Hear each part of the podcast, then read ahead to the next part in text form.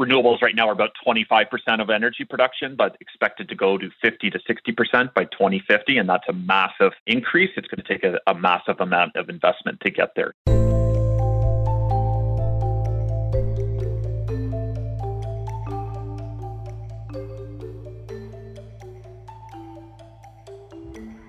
Welcome to Views from the Desk, a special edition of the BMO ETFs podcast. In these timely episodes, we provide the latest investment news and expert commentary on the markets, the economy, and investing. Brought to you by BMO Global Asset Management. All eyes are on Glasgow this week as the UN Climate Change Conference shifts global attention to emission targets. With the environment on their minds, Chris McCaney, Chris Heeks, and your host Mark Rays offer insights into the implications that COP26 will have on financial markets, while providing tools for investors to navigate the ever-evolving energy sector. Our experts also discuss the industry nuances of ESG ratings, investment strategies for snowbirds, and heightened risks in China that may also be creating heightened opportunities. Before we hear from the team, please consider subscribing to Views from the Desk on your preferred podcast platform. And for many more ETF insights and resources, visit the Canadian ETF dashboard at bmoetfs.ca. Hello, and welcome to the BMO ETF Weekly Insight Call with our team of experts. I'm the host today, Mark Rays, Head of Product for BMO GAM Canada.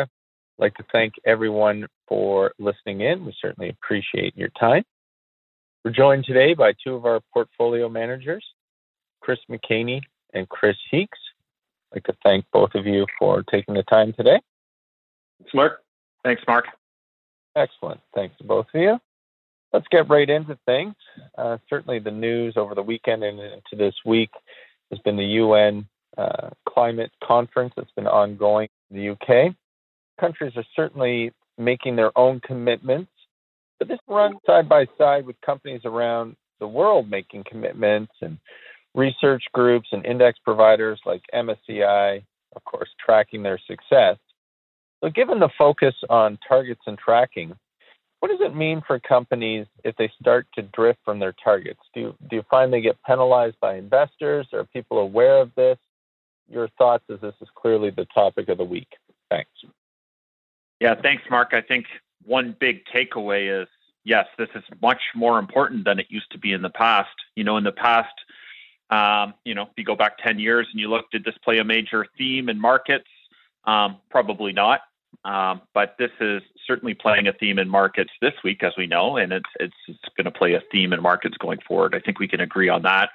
So COP26, this is a 26 meeting, and I must admit, this seems to have taken much more priority than any other of the previous 25 meetings that at least I can remember. You have over 100 heads of state attending earlier this week. A few things I thought were interesting.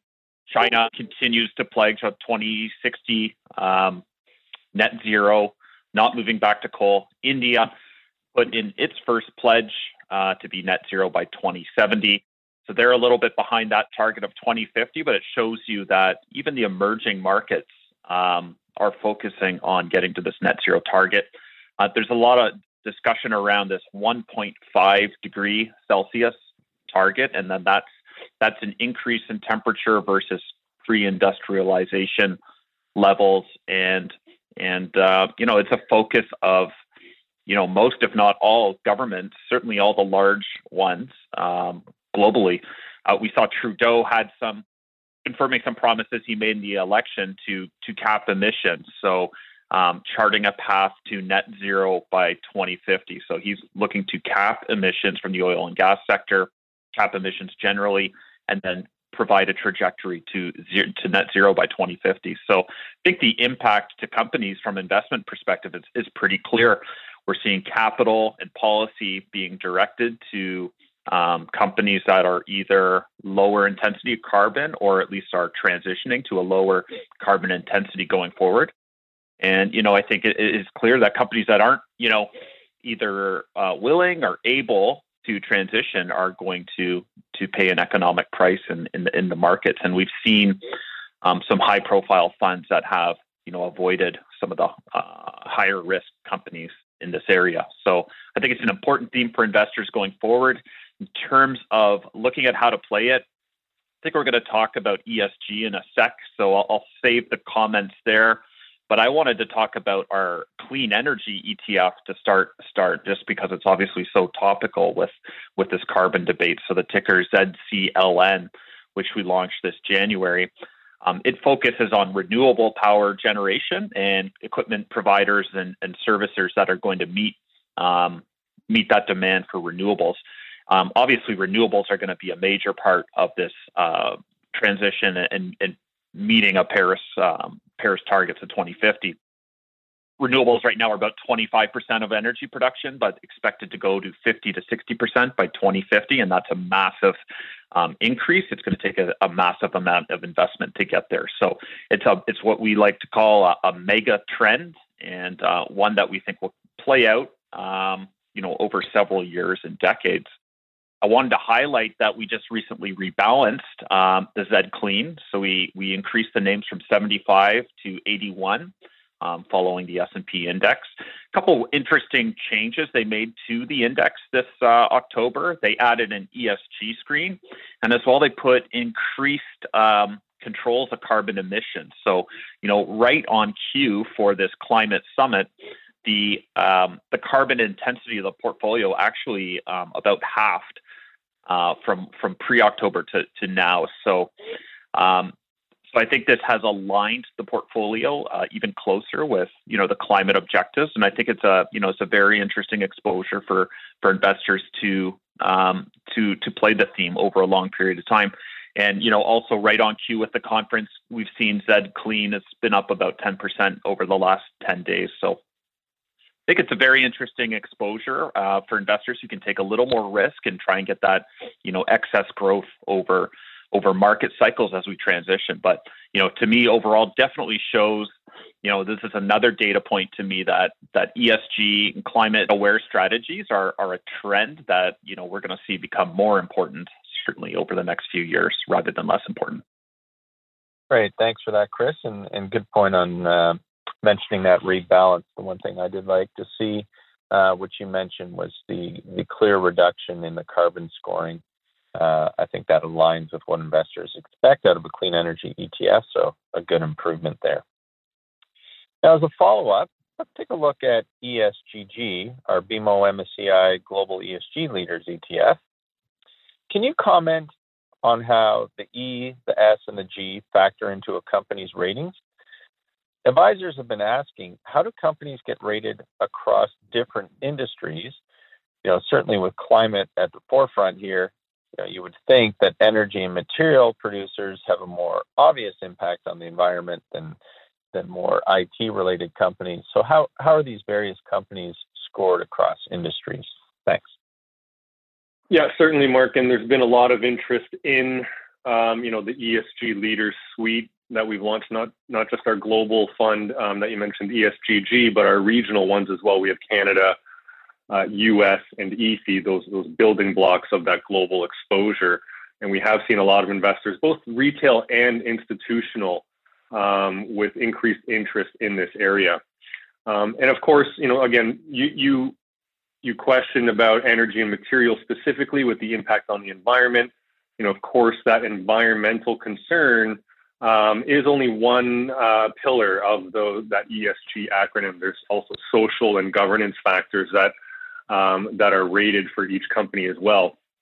And so essentially how the index and the portfolio gets built, the process that MSCI follows with this ESG leaders methodology is that each company is rated across those different factors. So multiple factors within environmental, within social, and within governance. So, you mentioned some of those environmental concerns, but also, what's their corporate behavior been like? Or what's their track record in human capital, the development of their own workforce, or of labor standards, for example, not just in their own company, but within their supply chains. If they have supply chains, what's the labor standards been like? Are they serious about privacy and data security, things like that? And of course, also back to the social aspect, where are their raw materials sourced from? Are they sourced in a responsible way? So a variety of factors that every company would get scored on. And it is a little bit different in each industry, of course. You know, sourcing and things like that, and supply chains might be more applicable to IT or hardware creators more so than like a utility company, for example. So companies are scored across these metrics relative to the other companies in their industry. Again, because each of these factors does play out a little bit differently in each industry. And when the portfolio is built, the methodology that MSCI follows for this leaders approach is that it essentially takes the top companies, the top scored companies in each sector. And so what you end up with is a portfolio that from a risk metric sort of approach or risk drivers looks and feels actually very similar to the parent index. So in this case, you know, with our MSCI Global ESG Leaders ETF, the sector exposures and the country exposures actually look very similar to the MSCI World. And so that's very important for a lot of asset allocators, again, both institutional and retail, that do a lot of work on asset allocation and don't want to necessarily drift too far from the risk drivers of these parent indexes that investors use for their modeling purposes. They don't want to adjust the risk exposures too much, but at the same time, they want to invest in the best of the best. And again, that's really what this approach is. It's the leaders, again, using that word, the leaders in each industry across these ESG metrics. And so you again, end up with a portfolio that very much looks and feels like a standard benchmark equity index portfolio, but tilts towards the top companies across each of these ESG factors. And so there is an energy allocation. It is a little bit lower actually than what the MSCI World would have.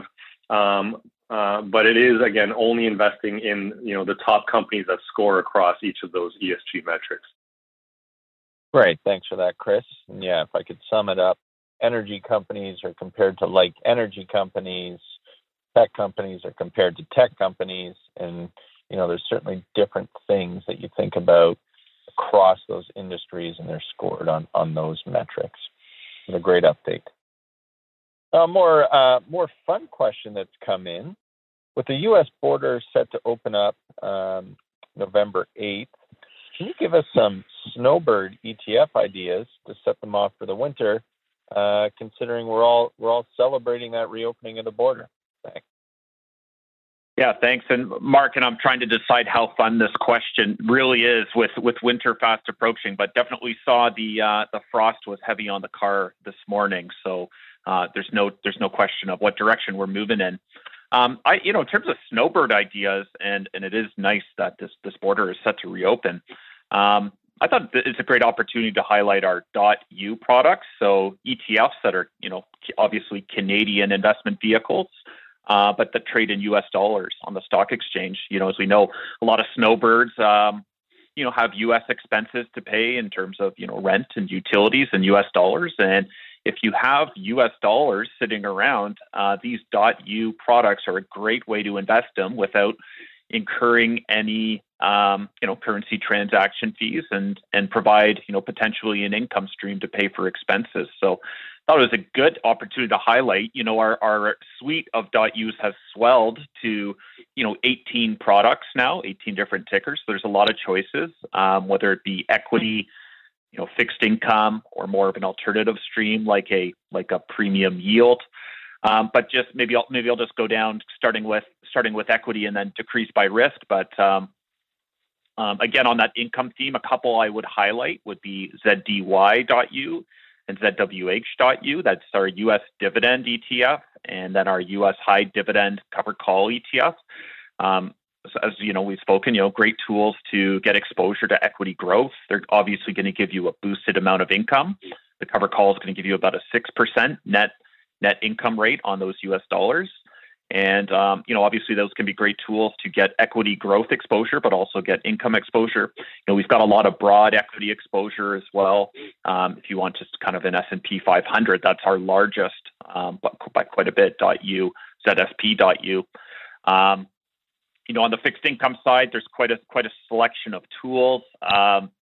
starting from the ultra short term U.S. bonds at US.U if you want something really defensive, but obviously get some return on idle cash. It's an excellent tool. And then we have treasuries as well as corporate bond exposure as well to potentially either increase real yield or take a duration view or simply fill out a portfolio.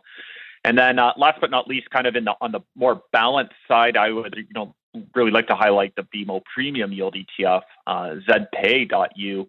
Again, it's more of a balanced type exposure, relatively middle of the road type of volatility, much less than equities and just a little bit more than fixed income, but paying a 6% yield and giving some growth exposure as well. So some great products there that we don't always talk about.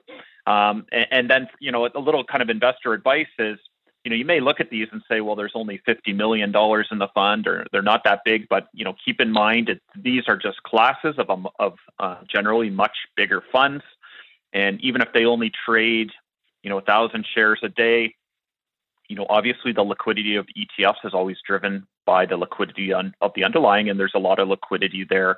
And, always contact us should you want any help on the liquidity side of transacting orders. But I think there's a lot of great tools there for the snowbirds as they fly south.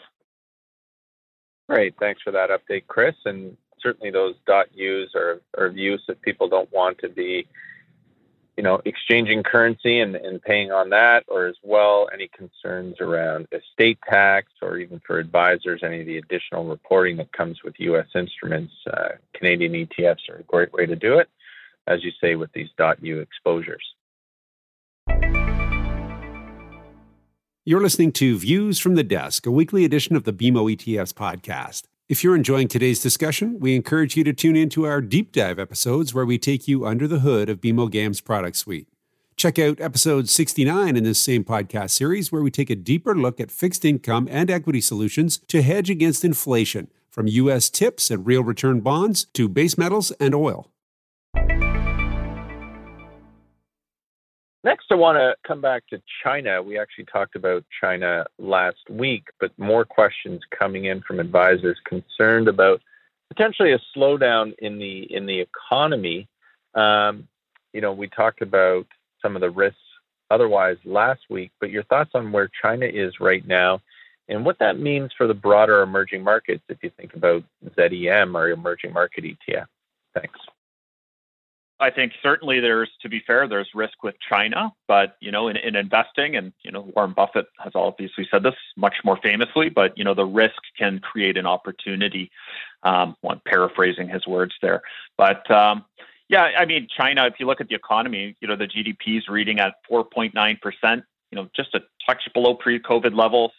We as investors, we've seem to have been a little bit, in my opinion, over worried about China GDP. It's basically been trending down for 15 years, but that doesn't make it a bad investment. A 5% GDP is still pretty healthy. I remember people were quite fussed when GDP went under 10%, maybe about a decade ago. But obviously, there's been still a lot of really good stories with investing with China overall over the last 10 years. Kind of looking at some of the risks. There's been increased government oversight regulation this year. We've seen that with the education industry, the gaming industry. They're looking at Alibaba, some of the internet businesses, kind of in the last few weeks. Obviously, equity investors prefer less regulation than more. So that's been, a bit of a concern. Obviously, there's also been credit concerns with China Evergrande. We've seen some progress there. As we talked on that one a few weeks ago on the call, pretty optimistic China's going to find its way through that, with government help or whatever help is needed.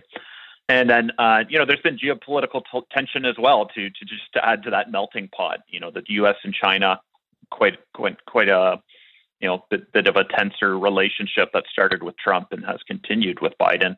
So all that being said, lots of risk. And if risk creates opportunity, it certainly creates more. It has created more opportunity there. And, in terms of the positives, valuation has been, becoming more attractive, obviously. To me, the GDP of around 5% and in broader EM in that 5 to 6% range, that's an attractive place to be. As a diversified equity investor, long-term demographics, the rise of the consumer class, these are all themes that are impacting China and impacting broader EM as well along with it. So, I think, one of my overall views is, if you're an equity investor, just by the principle of diversification alone, I think that it makes sense to have some exposure to EM. And, it always helps to buy things when they're a little depressed. And I think that would fit the description for emerging markets right now. I would highlight ZEM, the BMO MSCI Emerging Markets ETF. Just a really simple index tracker of broad EM. It's low cost, 25 basis points. Lots of exposure to China, about 40% exposure to China. It's got 850 holdings, so it's diversified. And I think one benefit of this strategy is the consistency. So it's almost very consistently a second quartile fund. And I think in emerging markets, consistency is even more important because, consistency means less surprises. And we know in emerging markets, the potential for volatility and surprises is higher. So, over the past 10 years, ZEM's beating the market by about 1% a year on average. It's a very compelling exposure. A lot of other storytellers out there will say you have to be active in emerging markets. I don't think that's the case, and I think ZEM has proven that's not the case.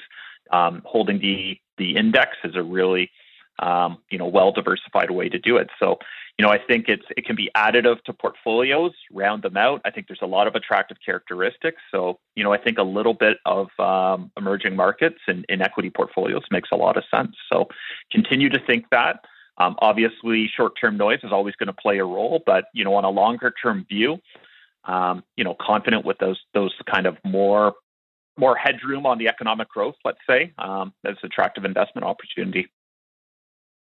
Great. Thanks, Chris. Well, certainly advisors have been picking up the increasing weight of China within EM and knowing that it's perhaps pushing around that index a little bit. I think the asset allocators out there are viewing this either as an entry point or staying with the consensus and remaining defensive, but certainly, as you point out, an opportunity right now. I want to ask one last question. And it's one of our mainstay ETFs that I don't think we spend enough time talking about, but just looking at the flows over the last month, certainly seeing that ZSP, our S&P 500 ETF, is actually the number one asset gatherer in Canada. When we talk about this ETF, certainly a lot of the interest comes from the tech companies that are, clustered near the top of the weight column. But can you comment on some of the other companies, perhaps in other industries or sectors, that are driving the returns of the S&P 500 and making it an attractive investment for advisors? Thanks. Certainly. And, as you say, maybe we don't spend enough time talking about these core ETFs. You think about the S&P 500 and ZSP, and, this really is a throwback to the initial days of the ETF industry. Certainly, the industry has evolved over the last number of years in terms of the offerings that are out there. But the early on, sort of attractiveness of that ETF industry was large, liquid, transparent, and low-cost investments. And that's really what ZSP delivers. The S&P 500, probably the largest, most liquid equity index in the world. ZSP, as you mentioned, bringing in the most assets in Canada in the month of October.